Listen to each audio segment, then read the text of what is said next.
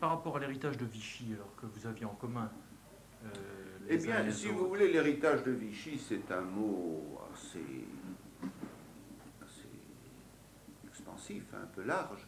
Non, c'est-à-dire que dans la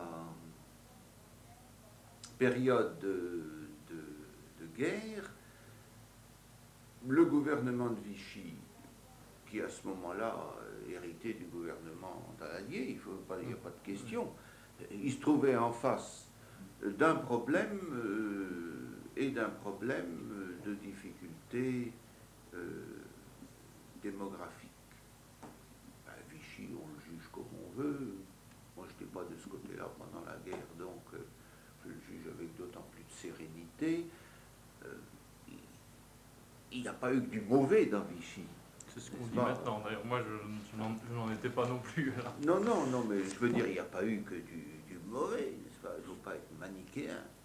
Euh, il est certain qu'une même politique aurait peut-être pu être poursuivie d'une façon plus efficace euh, si on n'avait pas eu des occasions manquées. Monet vient de rappeler récemment le projet d'association franco-anglaise de binationalité qui, dans, la, dans le, la tempête de la défaite, a failli naître, n'est-ce pas, ce qui aurait permis à toute la flotte française de foutre le camp en Angleterre, patati patata. Dans son ouvrage qui vient de sortir, là? Comment? Dans l'ouvrage Dans les mémoires, oui, dans ses mémoires, il rappelle ça, parce que c'est un élément. Bon, euh, il est certain que si, si le gouvernement euh, à Bordeaux, au lieu de rester là, était foutu le camp en Algérie, ben, il n'y aurait pas eu de Pétain. Hmm. Hein, ce que vous voulez, c'est tout autre chose. Si, avec des si, on referait l'histoire. Bon, dans des circonstances euh, difficiles, si vous voulez, prenez par exemple, prenons au point de vue social. Bon, Vichy poursuivait une politique systématique de corporatisme avec syndicats uniques, etc., etc. C'était absolument antidémocratique et ça a été balayé à la libération. Euh, Vichy poursuivait une politique euh, d'aide aux familles qui s'est traduite dans les difficultés que connaissait la guerre, par la carte euh, aux mères de familles nombreuses, par la création de la médaille de la famille française, par l'idée de d'insuffler dans l'administration, par la création des, délégués régionaux à la famille, une espèce de, de gardien permanent des intérêts familiaux, n'est-ce pas? Euh, c'est, Tout ça, c'était considéré par nous comme bon. Euh, c'était. Vous voulez dire à la Nous, les, démocrates chrétiens, je parle des démocrates chrétiens, moi je ne jugerai pas les, les communistes. Et les communistes ne devaient pas y être euh, foncièrement opposés, puisque, étant chargés, je vous le rappelle, du commissariat général à la famille, qui était rattaché au ministère de la Santé que détenait Biou dans le premier gouvernement provisoire de De Gaulle, euh, j'ai expliqué et convaincu Biou de reprendre les éléments essentiels de cette politique en sauvegardant l'union nationale des associations familiales euh, en conservant à cette UNAF euh, un statut privilégié, lui donnant certaines missions représentatives, etc.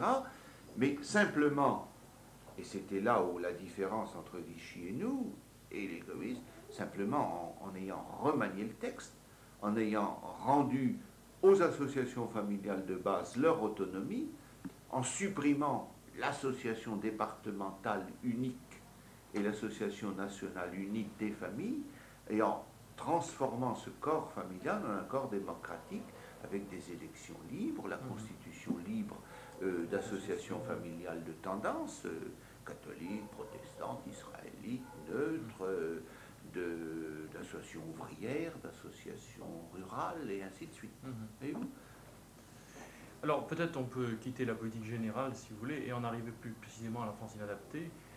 Euh, les associations régionales de sauvegarde faisaient aussi partie de l'héritage de Vichy d'une certaine manière euh, Non, je ne pense pas. Écoutez, alors là, si vous voulez, c'est un secteur euh, vers lequel je n'étais pas particulièrement orienté, voyez-vous. J'étais beaucoup plus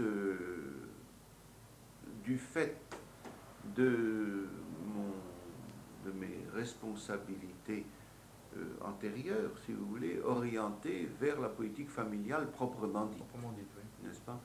Euh, J'avais été d'abord militant jossiste, puis permanent syndical de la Confédération française des travailleurs chrétiens, où j'assurais un secrétariat d'union locale à Dunkerque. Et euh, en 1937, j'étais venu à Paris alors pour créer la Ligue ouvrière chrétienne, qui était en somme à l'image un peu de ce qui se faisait en Belgique, puisque la JOC, la Jeunesse ouvrière chrétienne française, s'était fortement inspiré des créations de Cardaigne, la jeunesse ouvrière chrétienne belge. Euh, la politique, la vie sociale en Belgique était très intense, n'est-ce pas? Les syndicats chrétiens, partis même chrétiens avaient une vie très intense. Et euh, comme nous avions été parmi les animateurs à un certain nombre de la JOC, l'idée nous était venue à quelques-uns, euh, qui, qui, atteignions à ce moment-là l'âge adulte, de mettre en place un mouvement familial.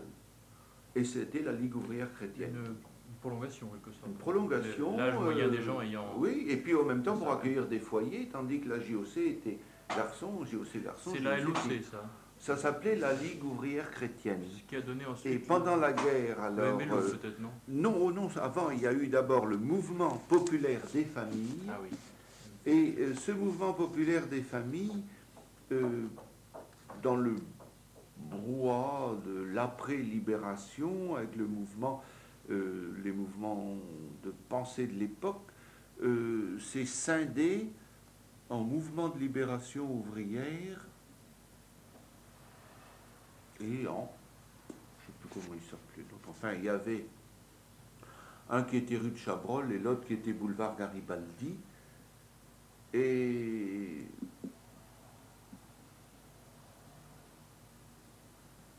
moi j'ai plus suivi, ça vous comprenez, il y a des choses euh, qu'on amorce et qu'on ne suit plus. Mais enfin, si vous voulez, donc, étant membre de ce mouvement familial ouvrier, euh, j'étais beaucoup plus orienté vers la vers l'idée d'une politique euh, familiale.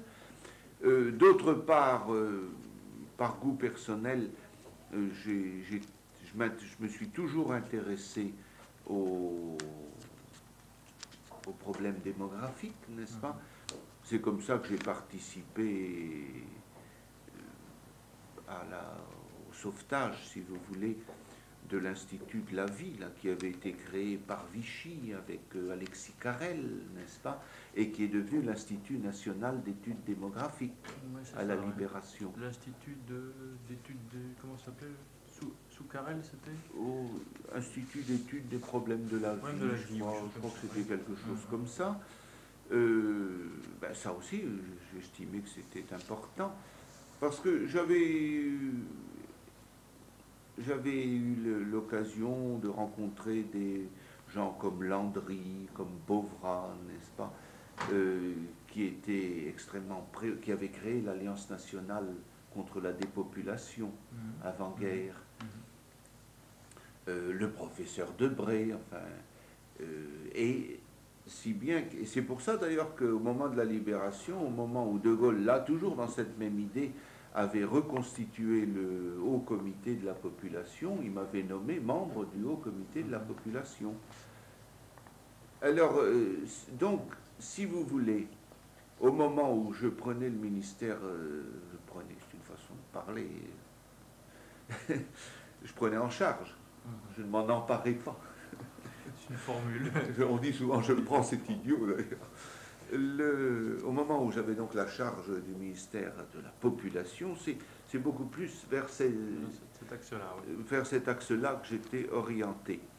Alors pendant ce ministère, si vous voulez, j'ai suivi, j'ai visité euh, certains centres d'accueil de jeunes en, difficulté, en danger moral.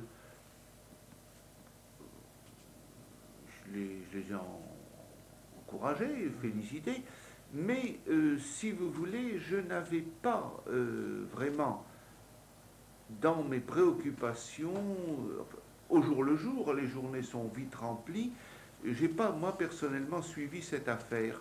De même que pendant la guerre, si j'ai beaucoup suivi euh, la mise en place du premier euh, comité de coordination des mouvements familiaux, mhm. n'est-ce pas, qui était un, organisme spontané, qui n'avait aucune existence légale au départ.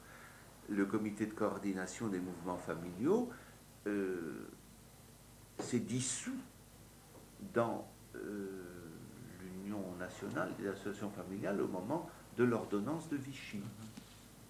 Mais le premier mouvement était tout à fait spontané, et c'est là alors où nous étions, j'y étais moi, comme représentant des, du mouvement familial ouvrier, tandis que d'autres représentaient le mouvement familial rural, tandis que d'autres euh, représentaient les différentes associations familiales des cheminots, des médecins, des professions euh, libérales. Euh, il y avait encore alors naturellement? La Confédération générale des familles euh, de, la, la, rue du Moulin Vert, et il y avait l'association des familles nombreuses du sénateur Pernaud, et il y avait la plus grande famille. C'était tout ça qui, plus ou moins clandestinement d'ailleurs, puisque théoriquement, euh, c'était un peu vous savez que dans la zone occupée, toute vie d'association était interdite. Mais on réussissait quand même euh, à, réunir les gens. Vous comprenez Il ne pouvait pas avoir un frigolin derrière chaque porte et à chaque étage de maison, derrière chaque bureau. Et nous tenions alors euh, les réunions de ce comité d'entente des associations familiales dans les bureaux de l'Alliance nationale contre la dépopulation, avenue d'Ouagram.